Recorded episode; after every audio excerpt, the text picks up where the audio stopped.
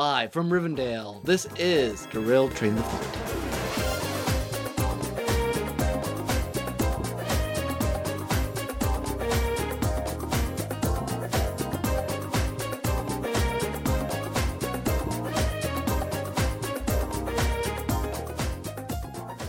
So, hello, Tim. Hey, Nick. This has been okay.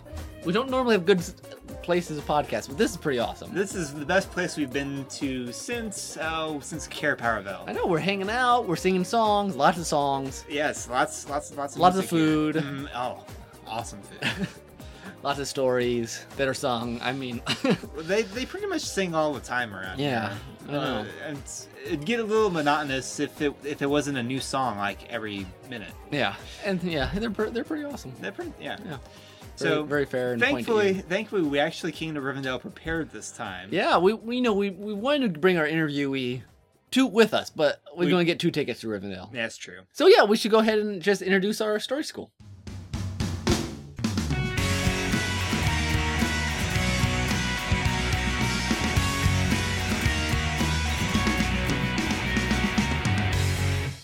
All right, so this is a pre-recorded interview we had with uh, Dr.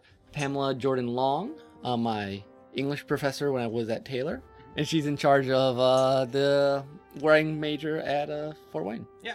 So And enjoy. It's a very good interview.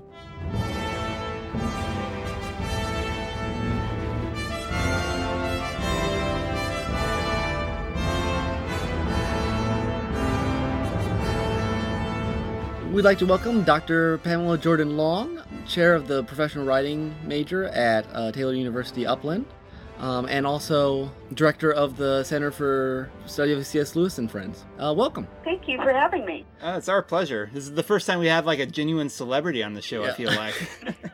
A celebrity. And Do- uh, Dr. Uh, Jordan was um, my teacher in several classes when I was in school at Taylor Fort Wayne. Uh, did you? You never had her, did you, Tim? Uh, no, I was not in professional writing at the time. Although I did accidentally ask her out on a date once. Well, I don't know anything about that. well, that's another story. uh, yeah. so we brought Dr. Jordan in today because um, we're talking about world building, secondary worlds, and she's been teaching the fantasy writing class there at Taylor. That if you've been listening to podcasts, I've mentioned that I've been helping out, uh, looking over the stories. Um, so I guess I want to ask you first, just um, the term secondary world. That's what you use, correct? yes. But I was talking to Tim about it. He had never quite used that, uh, heard that term. So maybe you can explain it for our audience. Well, sure. Uh, I think my inspiration comes from C.S. Lewis and uh, J.R.R. Tolkien uh, because they use that language. And the uh, idea in any speculative fiction is that there is another reality or another world. And uh, when someone wants to write a piece of fantasy or a speculative fiction, uh, he, she needs to create a secondary world, something other than the primary world, which is the world that we're living in and existing in. Uh, the foundational premise of fantasy is that it um, it's possible in this other world, and it's believable and credible in this other world. Hence, a secondary world. Now, also, and I was thinking, maybe I'm incorrect, does the secondary world also tend to imply for Lewis and Tolkien the fact that truth is inherent in our primary one? Well, I don't know that they would argue that that's a necessity for a secondary world. It certainly is in the secondary worlds that they create. Okay. uh, in their fiction. Um, but to get back to the other point, yes, they do believe that truth is foundational in the primary world, that truth exists. There is truth with a capital T. Uh, and they believe that that truth can be projected and presented viably in a secondary world. Um, when you're teaching um the the fancy writing class, you I know you go through. Do you still use Orson Scott's Cards book? Yes. Mm-hmm. Um, what's the title of that, just for our reader? Um, well, the whole title is it's pretty simple: How to Write Science Fiction and Fantasy. Nice. Um, you go through a lot of different aspects of world building and secondary worlds. I guess I'm curious, what what parts of that have you found that people are really attracted to, or really maybe hesitant about in creating a in a secondary world? Have you noticed any trends? Well, there's uh, no wrong or right way uh, to do it. if you're talking about C.S. Lewis, it was a picture in his mind. He even has an essay titled "It All Began with a Picture," Mhm. Uh, and then he just kind of goes, "Well, where would this picture exist? Um, what kind of world would it be in?" He starts with an image and moves from there. Orson Scott Card tends to draw sketches and maps and think, oh, hmm, what could take place in this thing I've just created? So it tends to be visual. For Tolkien, it, it really seriously was some doodling on a student's paper. Um, and uh, it just was the, a word, a phrase. A, a hobbit uh, lived in a hole. And from Hmm. that, get a whole world.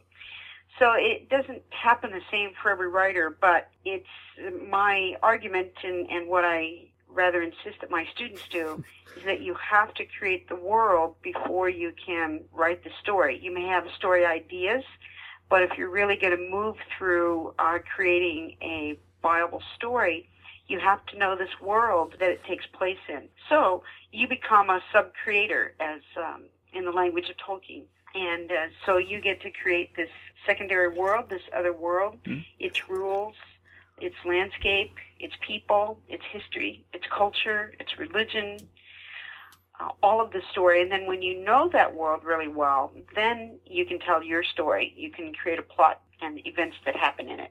I'm curious since I know a lot of the students that come to Taylor for writing are probably highly influenced by Lewis and, and Tolkien.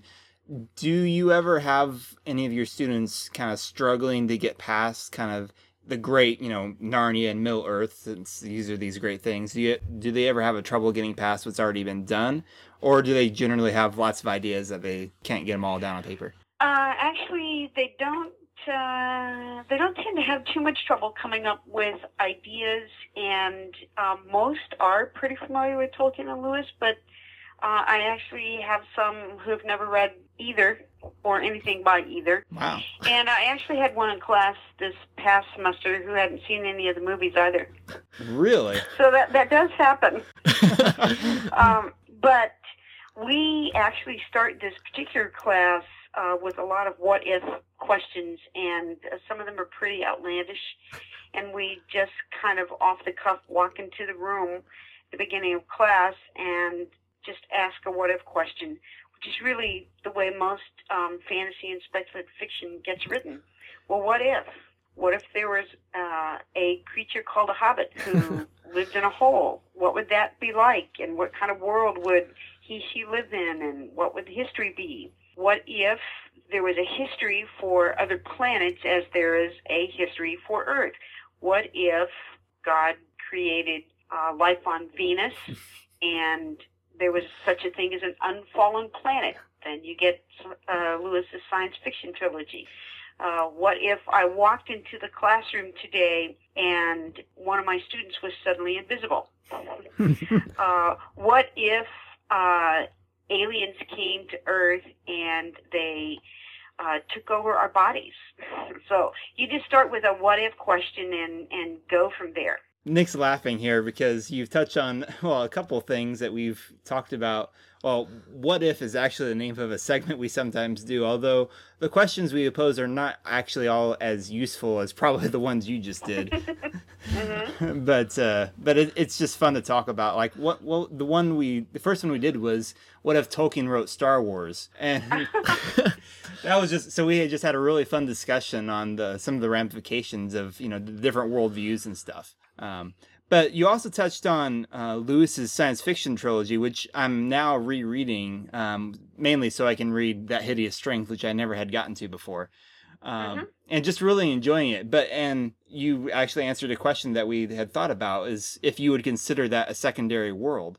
Yeah, that hideous strength or the Well, I was I was thinking the yeah, I was thinking Perelandra and the planets because sure. that's where I'm at right now. Well, yes, in the sense that, um, as far as we know scientifically, uh, there isn't that kind of life on Mars or Venus.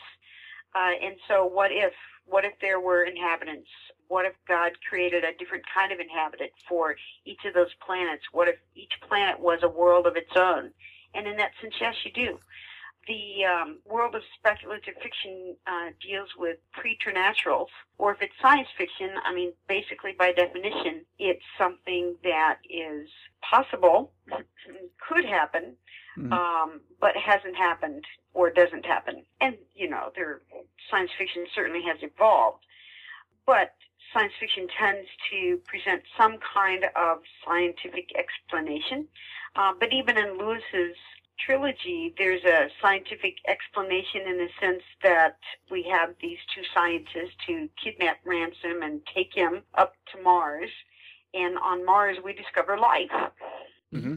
Well, one one more question about the space trilogy, and then I'll let Nick go on to something else. Another thing I remarked to him earlier today was that it's interesting that we don't have as many people. I mean, there's some people who try to emulate Narnia or Middle Earth, but not as many followers or imitators of the space trilogy or really Christian science fiction for that matter. What why do you think that might be? Is it it seems kind of neglected in Christian speculative fiction? I think because science fiction what was science fiction well, for example, let's go back to uh, or the uh, Out of the Silent Planet. We now know scientific fact that that couldn't happen. True.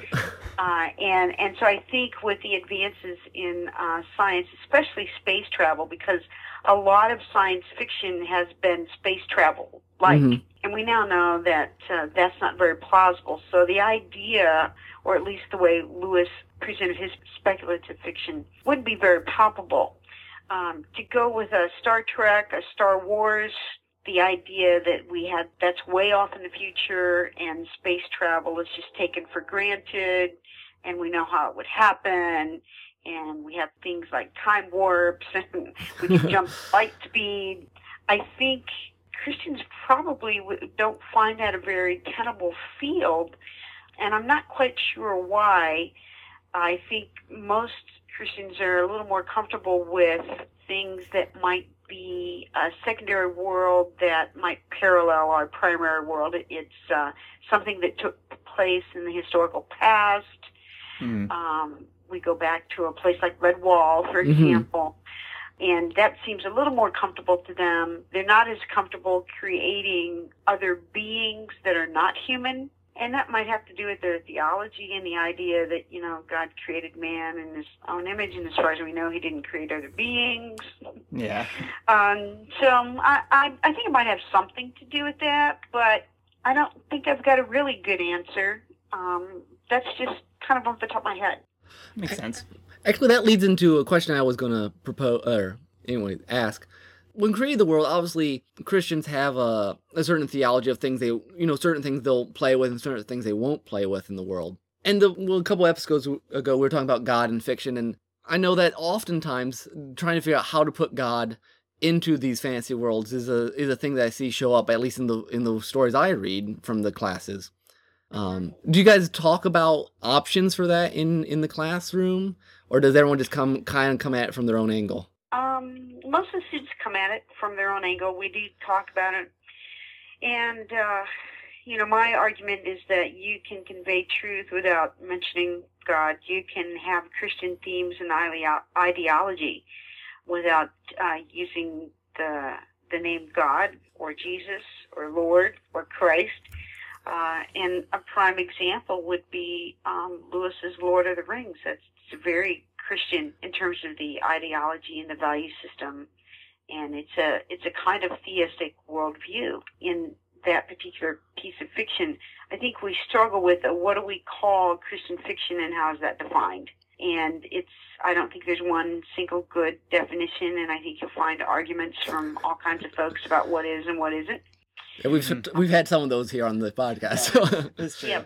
It doesn't have to be a gospel or a piece of evangelism. It can be what we know is true. We, it can be a piece of fiction that purports Christian values and right values and right choices and things that would be God honoring in terms of behavior. Now, I might know what you're going to say now, having heard that, but does the issue of magic come up then in context of the class? Well, we talk about magic. One of the rules for um, creating a uh, sustainable secondary world, a viable secondary world, is to establish the rules of magic. how is magic going to operate in this world? What does it cost? Card deals with that. He has a whole segment Mhm. in uh, his second chapter on, you know, what is the cost of magic. And I think, again, we're talking about terms. Magic in itself uh, is a pretty neutral term, and it's not Christian or non-Christian. Magic can be defined as uh, something that doesn't have an ex, uh, scientific explanation, and that in itself is not Christian or non-Christian. If you look at the Chronicles of Narnia, there's a good magic and a bad magic, and actually the word magic is associated with the acts of Aslan and um, the emperor over the sea, beyond the sea, who is the creator. And so there's nothing sacrilegious about that in my mind. It's a way for um, others to take hold of Christian truth and Christian ideology. The Christianity in the Lord, of, or um, I'm sorry, the Chronicles of Narnia is pretty overt. Uh, and if you can't see the parallels, biblical parallels, then you haven't read the Bible. Um, but uh, notice that Aslan talks about a deeper magic. He's talking about grace. He's talking about redemption. Mhm. So I, I don't get too stuck on the term magic. Um, but if you're going to use magic, then you have to decide how it's going to operate. And it probably has some limitations. There are things that magic can and can't do. You don't want to just explain things away and, oh, suddenly somebody has the power to fix this problem if you haven't already established that. Mm. So you certainly just want to be consistent. No, I I agree with that. I I was just curious to hear your your explanation. When you, because you have your students build the world because it's important to know the world well before you can put a Mhm. plot on it. Mhm. Um, and I, you know, I, I have various uh, writing friends who do their world building completely different from from each other. I mean, I'm curious. Do do um do you find that in, that once you build the world that people get lost in minutia and then have trouble getting the big story theme character going, or is it does it come pretty naturally for, to the students once they get the? I guess what I'm saying is there, you know, you you build in the world, and sometimes I know people get lost in the world. Um, and then- and then- exactly, and then it's hard to get a, a, a coherent plot out of it. Um, and does Um, that? I mean, hmm. no, I don't. I haven't really found that. But you know, remember, I'm working with a, a group of pretty elite students. I mean, they've already written and published. Yeah. and They managed a fiction writing class successfully. they have some experience. Uh, so it's not just somebody trying her hand at fantasy, or I think I feel like writing a piece of speculative fiction. Um, so uh, they can't get down to business, and you know the uh, artificial environment of being in a course and having to complete things by the end of a semester in a 14 week period that kind of um, is a motivator or a push deadlines uh, are good. in, in itself. Um, but I make them spend time with their secondary world, thinking it through. And most of them so far have had a plot idea before they've had a world idea. Okay. And so I kind of make them take a step back and think about, okay, it sounds like a good story, but where does it happen? And what kind of a world is this? Who populates it? That will help you explain character motivation. And course, you've got to have that, I mean, you really don't have much of a plot. Yeah. And I have to say, all the ones I've read, I've really enjoyed. Mhm. It's it's quite a It's, Cushy yeah, job. It's been quite an array, and everything has been unique and different. yeah, exactly. Yeah, it's always the surprising first chapters I get what which directions they're going, and some of them get very.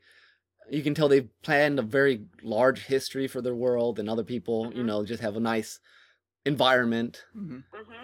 Let me pose a similar question to what Nick said, but with a little different spin on it. Um, I read in, in, in a book by Kevin Murphy of Mystery Science Theater 3000 fame about he was writing about some of his theater going experiences, and he wrote about when he went to see the premiere of The Fellowship of the Ring in theater, hmm and how he got he was standing in line behind these fanboys who were kind of debating about you know how Gandalf got the sword and who was really at the the river outside of Rivendell and and stuff like that.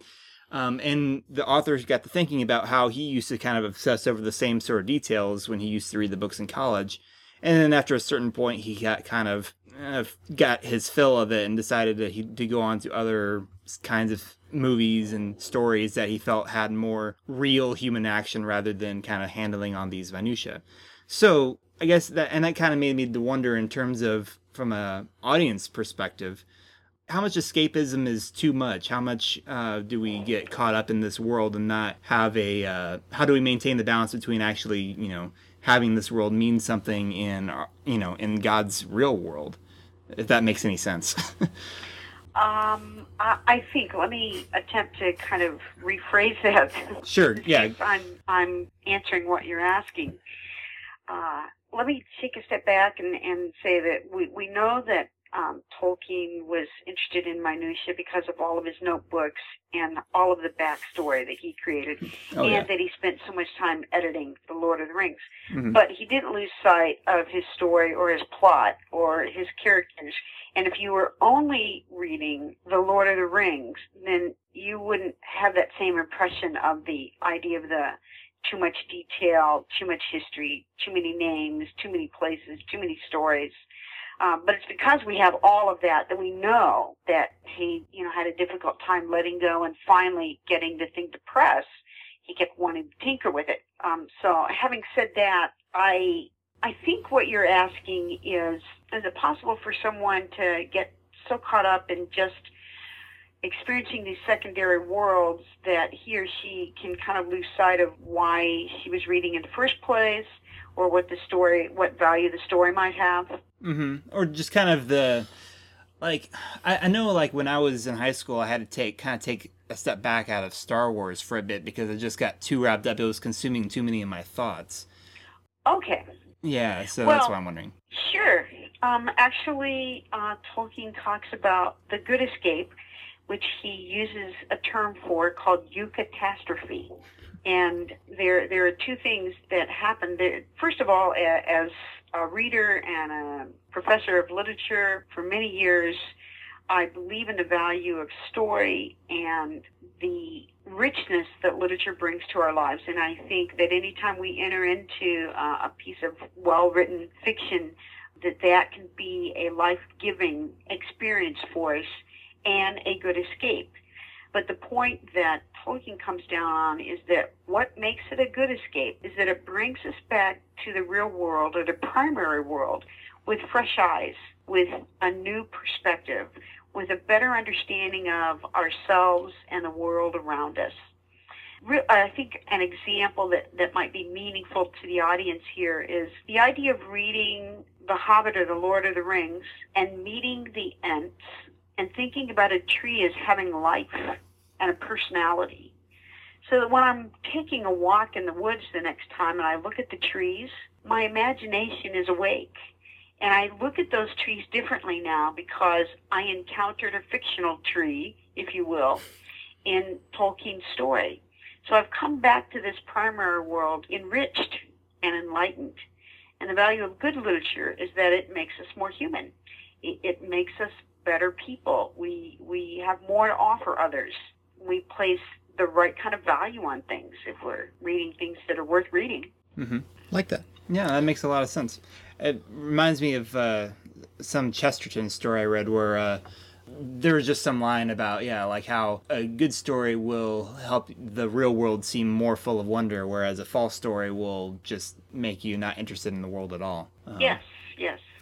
Okay, I guess uh, one one last uh, kind of a bonus question: What uh, secondary world would you like to spend time in that's not written by Tolkien or Lewis? Hmm. Well, I have to say that something like um, a Star Wars secondary world would frighten me a little too much. I don't think I want to go there. Understandable. yes. Um, so I, I probably, uh, and even in, I think the uh, world of Avatar is just gorgeous, stunningly beautiful. Um, but that's a little scary for me too. I don't want to be in Jurassic Park either. so let me find some more pleasant place I can I can live. Where I uh, let's see. Wind in the Willows. There we go. Um, yeah. yeah, might um, those animals talking might I don't know. that's true. Maybe I just want to go with Beatrix Potter. Maybe I want to go to the Hundred Acre Wood and Yeah, there you go. That'd be maybe a I nice want to place. go there. Yeah. I want to go to, to Winnie the Pooh's Hundred Acre Wood. That'd be a relaxing place to go. I like Yeah, that. I, Yes. that's, that's hard to argue with. Anything really, Dis- most Disney related worlds, you know. yeah. All All right. right. Well, thank you very much. Uh, we really appreciate your time and your uh, insight. Yeah, and uh, any uh, summary words, uh, like s- special plugs for Taylor, you want to throw in here? well, uh, are we recruiting students? Sure. well, you know, you can study uh, writing here, and you, you really do it. Uh, we're not just talking about it; we do it. But um, seriously, for those who are interested in um, Tolkien and Lewis and Charles Williams and Chesterton, some names that we've uh, mentioned tonight.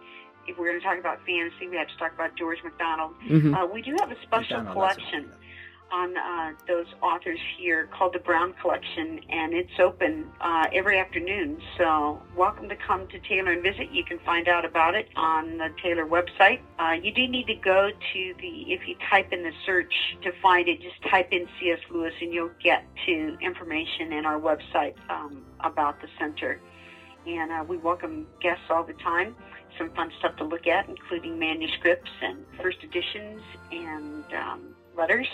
So we're very happy to share that. It is It- a very cool collection. it is a very nice collection. Mhm. Do you still have that like bar piece that was Lewis's? I think. The, yes, we have a pub. Yes, or pub furniture. nice. nice. Is that from the? The Inklings, I think.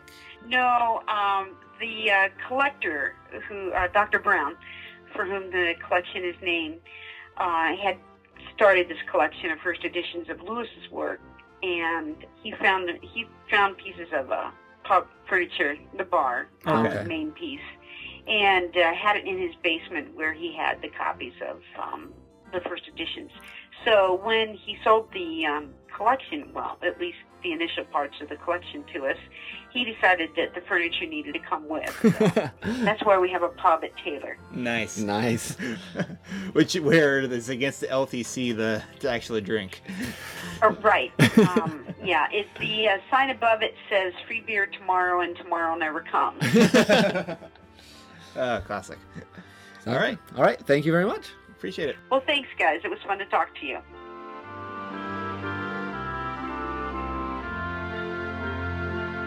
All right. We're back. We're back. Here in Rivendell, in the land of singing elves and falling leaves. So and- actually, I just got I just got done wiping my eyes. He told me the story of Turin Turambar. Oh, it's so sad. oh, I I must have tuned out through that. I was too busy listening to the interview, which was Oh, really nice. It was really nice and probably probably uh more entertaining than not well more Uplifting. uplifting. Yeah, and I know Tim and I thought that the interview was nice because it was like, hey, we know what we're talking about. Yeah. it's like, yeah, this very experienced professor just like validated everything that we've been saying. so if you think you're we're wrong, we're not. and if not, you can take it up with the elves. They'll have a word with you. That's sure they will. Um, we'll go ahead and go with our first soundtrack.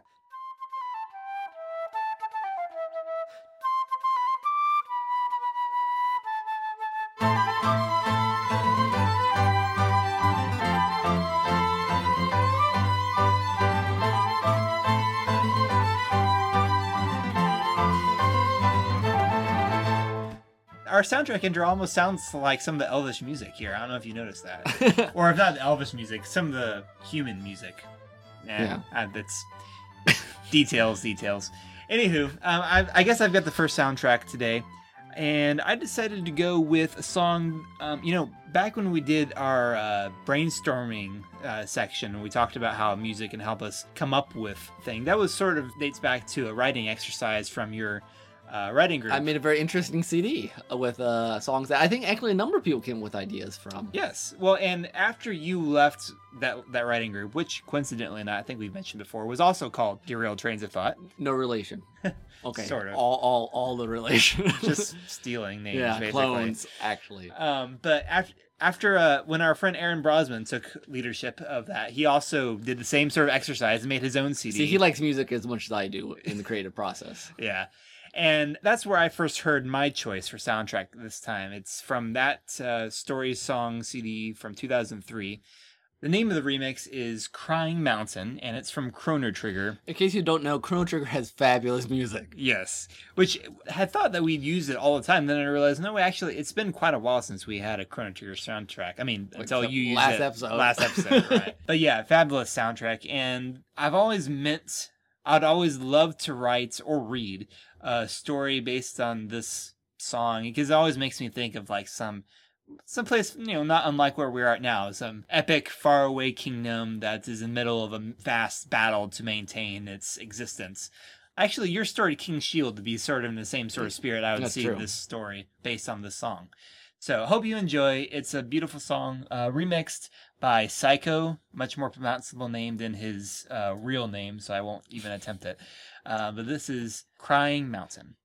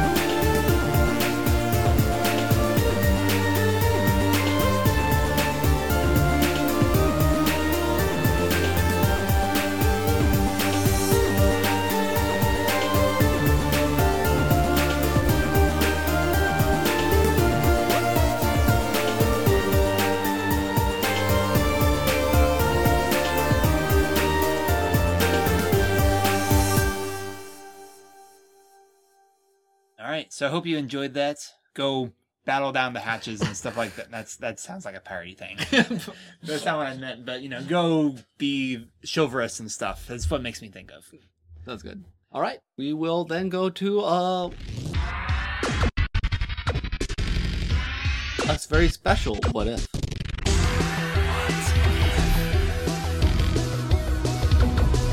We decided today, since we were talking about world building and you know creating a secondary world that's uh, logically consistent, internally consistent, Mhm. um, that we'd kind of uh, exchange uh, what if questions about uh, creating a world. Because a lot of worlds come from asking what if, as Dr. Jordan uh, mentioned. Yeah, which I thought was really cool. That like she actually said that, and we had no idea that was, you know, that's the name of our segment. Yeah, I mean, no one names segments "What If."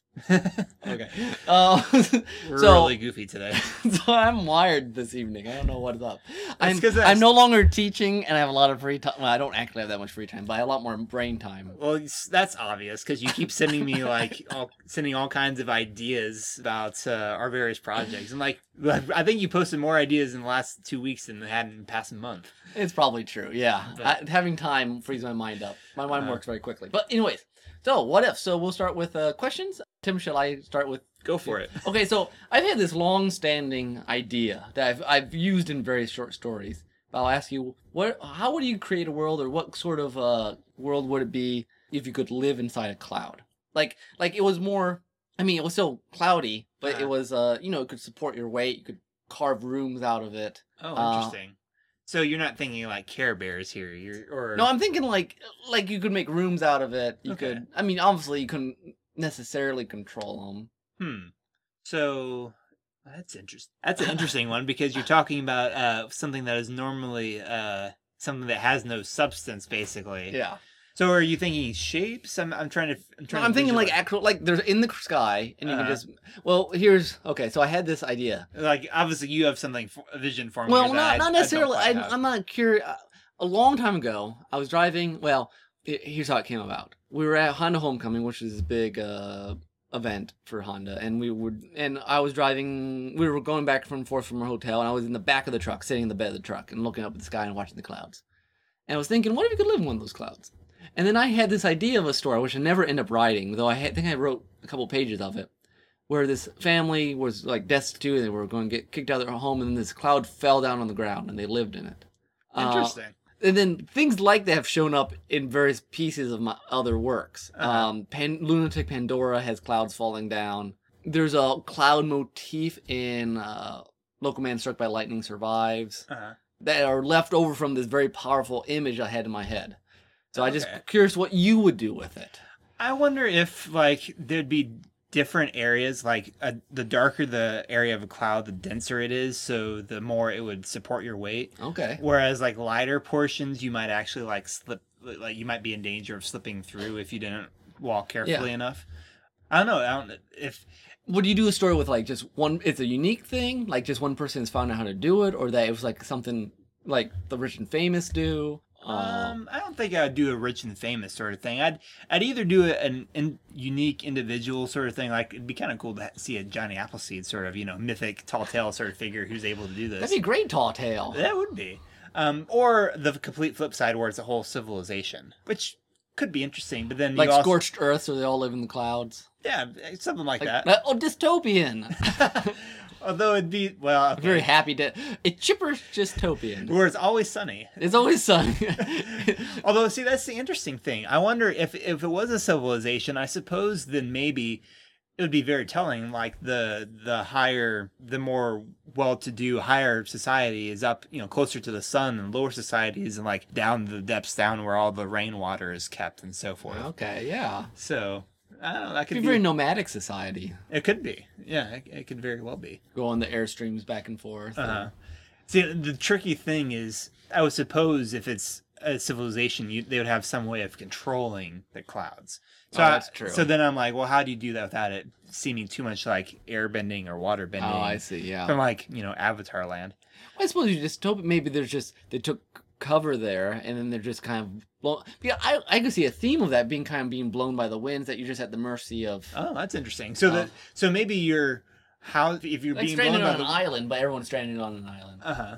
But I would imagine if, if if they're blown by the winds a lot, then they don't really have much control over. They probably can't make shapes out of their houses and cloud houses. Well, I guess you could make shapes. I guess you could make sails, and, but I suppose. Oh, I- okay. well, maybe you know clouds are always shifting. Maybe you could make a shape, but over days they would slowly. Oh, transform. Transform. take different. Okay, so. So you're constantly uh, working it into some semblance of a. Uh-huh. And I guess it go, it's almost like being on a.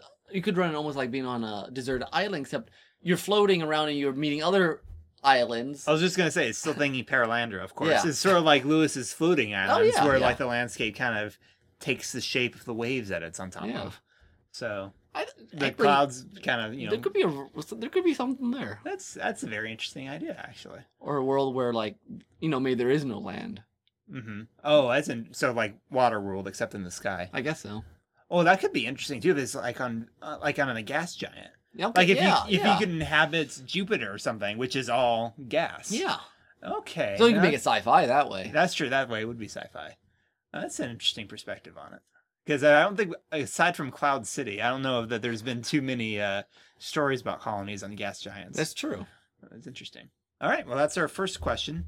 Now, are you expecting me to come up with, an, with an, another what if question, or Um, did you yeah. have like several? Oh, I have one. I have another one that's very not well defined. Oh, go for it. Okay, so I, I'm always fascinated with this idea of connections, of like people being connected in some way, and I was just very vaguely wondering when I was trying to think of what ifs. But connection, I, and I'm not sure exactly what I mean by it yet. But say you were born, and then everyone has some one they're connected to, like emotionally or phys- or not physically, obviously Mhm. you know, but like they can sense them and they can. But maybe it's just random people across the world. I mean, what would that? Like, Oh, I'm born here and mine. I don't know how I find. You know, whether you can tell their proximity or not. I don't know, or maybe you just feel what they're feeling. So it's very vague. But then, do you, you know, do some people then choose to go find them? Do someone find their love that way? Do some find like worse enemies? I mean, do someone just try to ignore it? Oh, interesting. So random empathetic. Yeah, Connection. yeah. Huh. Be the randomness adds a whole new uh Element. element it. to yeah. it. You know, then you have to have then you have a choice about what you're going to do with it. Mm-hmm. whether you're gonna relate to this person or whatnot. Yeah, at least empathetic. I don't know if there's something more. Probably not. Main, probably mainly empathetic. Hmm. So I don't know what you could do with that, but it's just a what if idea that I haven't fleshed out and thought I'd bring to the table. Huh. It reminds me in some ways of Rising Stars. the okay. J. Michael Straczynski comic. Mhm. Um, that one just a certain number of. Well, no, it's a town. It's all it? one town, All yeah. one town that they they get superpowers, and Yeah. then if one of them dies, and the rest of them get that person's power. Oh yeah, it is something like that, isn't it? Yeah, but I mean that's a loose sort. Uh, that's just the only reason why Yeah. it made me think of it because you know the people of these towns they Because think about that. What if you're you're connected to someone they like die early in age? Do you have this sense of loss? All their Oh, that's interesting. Well, although it also made me wonder, you know, what if you like if you had this connection to this absolutely psycho person? Exactly. That might be like you might have a story of someone who's really tempted to go get rid of that that's person. yeah. So they don't have this other thing to bother with. It'd be an interesting way to analyze. You know, what is our responsibility for each other? Uh, well, yeah, exactly. Because there's that, you know, who who wrote that poem? For whom the bell tolls, it tolls for thee. Like Is that John Donne? it might, yeah, it might be John Donne. Um, People know it more because of Hemingway now, but Yeah. you know, who the poet whoever wrote it. But that that same idea that all mankind is connected somehow, and you Yeah. lose one person, you lose all. That would be an interesting way to explore that, because I mean, really, we don't normally feel much connection to people who live. Well, sometimes you know a few blocks from us, let alone all the way around the world. Well, and fantasy is often done. Uh, during Will Time, they have this bond between uh, the the Aes Sedai, the magicians, can use can bond warriors, and they will share emotions. They can tell where people are, and then you know strengthen each other. Or Uh-huh. like in Twilight Dawn of mine, the the Rankar, like Otaka, Uh-huh. they're kind of born in twins. They're born in pairs and kind of Oh. connections. And then he lost his. and that's why he's in exile. Yeah, exactly. Okay. Yeah. Um, but I don't know that I've ever seen this randomness aspect to it, which adds a you know because normally it's a choice right. or or possibly some sort of a family a blood relation. blood relation yeah. thing. Yeah. That is interesting. I mean, would the world would be vastly different, and there'd be a lot. I mean, almost it would almost bring all kinds of uh, civic and uh, spiritual questions to the forefront of your life, unless you just learn to ignore it. I suppose. Yeah, especially since it's not like if it's always random, it's not like you're gonna have a generational or racial thing. Like, there's always a possibility that like you're not guaranteed of getting this empathetic connection with someone from your own race. Even Mhm. it could be someone from across the world entirely. Okay, so you're so you're your Civil son- War, and you're you're a Southern slave owner, and you're connected to some slave. yeah, possibly You know. yeah. Uh, or and then or i think that because I just what, what why was oh because I've been reading the um, not that we're talking about books we're reading but reading um, Midnight Rising which is uh historical no, uh, not novel nonfiction about um Dan Okay. Brown who did the Harper's Ferry raid so I'm in kind Right. of this Civil War mindset right now. Okay, yeah. But- I mean, it could be in something like that, or it could be like you know, say you're the the son of this racist, and then you have a connection to Yeah. this other person. So then you've got not just a you know personal, it becomes you know against what. you're I assume I assume the one thing that would be in common we'd be about the same age.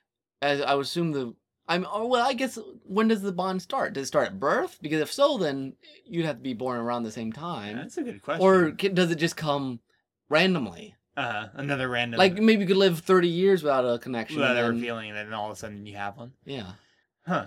That's interesting. And I wonder what sort of societal ramifications it would have. I mean, maybe you wouldn't have civil wars as often because there'd be more people who are more empathetic with people who are come from a vastly different way of life.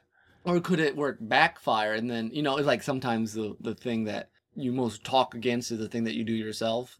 Maybe you know you're you don't like this empathy. You know the Oh, or like almost like a backlash. hmm And for some people, I think there'd probably be less wars because of it. But Right. Yeah. For some some people, they'd be like, "I hate this person because I keep feeling and love it, hate anything like that. And Yeah, yeah, because you hear too much of it. That's interesting. Wow, yeah. I'd be interested to see if that'd be an interesting collection of short stories. it would be. So yeah, people should definitely be taking notes while they're listening to us. If you, if you if you're interested in doing a short story collection with me sometime on that, contact me in about a year. in about a year I got another project first or two. that also has connections. See, I told you it keeps coming up. Yeah. Um, All right. So, did you have a? You said you had a did third I, one. did I have a third ridiculous? Oh, not really. It was just no. It's not big enough of one. Okay. Do you have one? So you. Well, I hadn't even really thought of. Uh, let me see if I can come up with something real quick.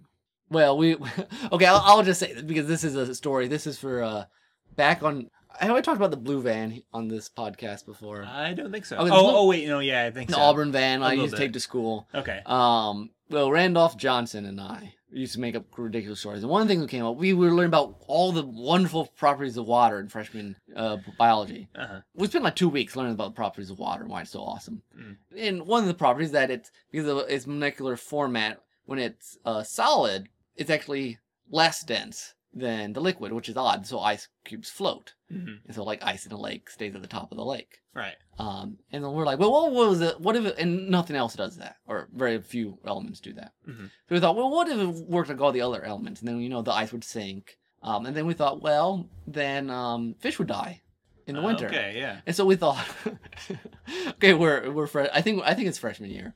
So we decide that the fish would evolutionarily have to come up with uh, some way to not die when it froze, Okay. so that they would become rocket fish, so that they would migrate every year by per like you know you stand out and watch them, and like in the fall.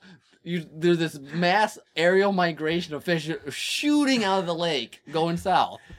Um, That's kind of awesome. I can totally see that happening in a Doctor Who world somewhere. I've I've once tried to write a short. I started a short story. I just it's not enough of a plot. It's just more of a scene. Uh-huh.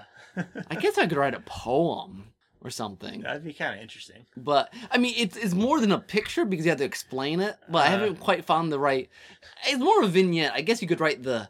You could almost do a flash fiction of it. Almost. Yeah. Almost. If you, if you found some character do you know Uh, some, some kid. It's his first Like- fish his first fish migration he's ever watched. I was gonna say like an intergalactic tourist trap. Like people, people come from all over the galaxy to see this phenomenon I like that only that. happens on this planet. I like that. We could do that. That would be fun. You know, and some people, it's a good way to catch fish. You know, That's true. Set up your nets. see how many.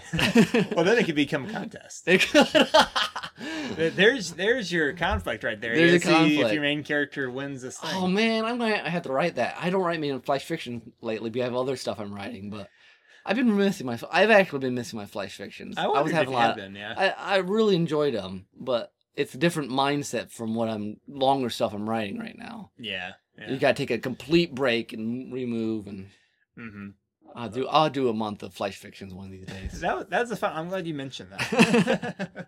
That's how if you read my uh what's it called? School's Out flash fiction.